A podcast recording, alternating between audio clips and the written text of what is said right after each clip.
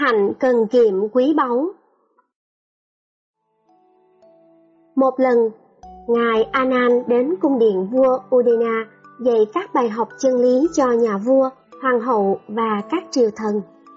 Ngài Anan luôn kề cận Đức Phật nên những lời thầy dạy Anan đều nhớ rất nhiều. Hôm ấy, Ngài Anan giảng rất hay, uyển chuyển, lưu loát, như nước chảy con sông dài. Câu từ đều rực rỡ, trong sáng, khiến người nghe cuốn hút và chìm đắm trong chánh pháp. Để cảm ơn Ngài A Nan, các cung nữ đã dâng tặng Ngài 500 tấm vải để Ngài làm y phục. Đó là những tấm vải đẹp nhất do vua ban. Vua Udena biết chuyện, có phần bực mình nghĩ. Tu hành xả ly mà lại nhận một lúc 500 tấm vải quý đẹp như thế. Rõ là tích lũy của cải, tài sản hơn người bình thường rồi. Được rồi, ngày mai trước đám đông, ta sẽ lột mặt nạ ông ta. Buổi lễ hôm sau diễn ra bình thường, nhà vua Udena có bực mình thầy Anan thật, nhưng bài giảng quá lôi cuốn, nên nhà vua vẫn im lặng lắng nghe. Một lúc sau, nhà vua Udena nhớ ra ý định của mình. Thế rồi cuộc chất vấn bắt đầu. Thưa thầy, ta nghe nói thầy đã nhận của cung nữ 500 tấm vải làm y phục có đúng không? Là đúng sự thật, thưa nhà vua. Ta nghe nói một vị tu sĩ học trò của Đức Phật chỉ được phép sử dụng ba y, không được hơn có phải chăng? Quả đúng vậy, thưa đại vương. Vậy thì ta thật không hiểu, là thầy sử dụng 500 tấm vải ấy như thế nào? Thưa, tất thảy tôi đều dâng hết lại cho những thầy tu sĩ có y cũ rách.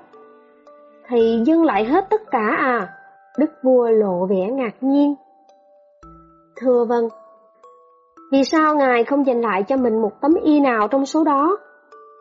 Thưa không cần thiết, vì tấm y tôi đang dùng đều còn rất tốt.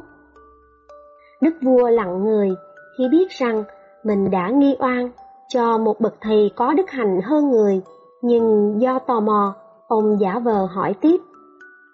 Vậy thì 500 vị được thầy tặng lại y mới, thì họ sẽ làm gì với y cũ? Thưa, họ sẽ tặng lại cho những vị có y cũ rách hơn nữa. Rồi thì những tấm y quá rách nát ấy, họ sử dụng vào việc gì? Thưa, họ làm tấm trải giường Vậy sau khi trải giường? Thưa, họ lót trên sàn, trên nền, tại các liêu cốc. Sau đó nữa? Thưa, họ làm dễ chùi chân. Rồi sau khi không còn sử dụng được nữa? Không có vật gì là không còn sử dụng nữa. Miếng chùi chân ấy, các học trò sẽ xé nhỏ ra, quết cho nhuyễn với đất sét để trám vào các lỗ thủng, lỗ hư trên các vách tường Đức vua Udena nghe tới đây thì bàng hoàng, rung động. Ông gập người xuống, quỳ bên chân thầy Anan thốt lên. Ôi, tấm lòng biết trân trọng ấy, thật quý giá làm sao. Nhà vua lập tức sai người mang thêm 500 tấm vải quý đẹp nữa, dâng tặng cho thầy Anan. Qua câu chuyện trên, chúng ta rút ra được bài học rằng như con ong khẽ khàng tìm mật ở nhị hoa, nhưng không làm hại đến hoa. Người biết tôn trọng mọi thứ trên đời, sống cần kiệm, giản dị, thì sẽ luôn được an vui và thanh thản. Nhìn sâu vào nhân quả của câu chuyện, chúng ta thấy được gì nào? Nếu có thói quen sống tiết kiệm, giản dị dù bất cứ hoàn cảnh nào, thì chúng ta sẽ luôn đủ dùng và được bình an. Nếu chúng ta biết trân trọng mọi vật quanh mình, thì chúng ta sẽ có vật chất đủ đầy và thường được giúp đỡ. Nào, bây giờ chúng ta cùng ôn lại câu chuyện qua các câu hỏi tư duy sau đây nhé. 1. Điều gì khiến các tu sĩ luôn biết đủ khi nhận và sử dụng đồ dùng?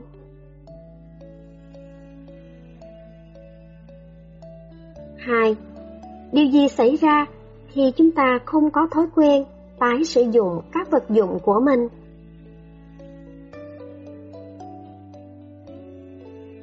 ba, Tính cách gì khiến người sử dụng đồ vật hoang phí.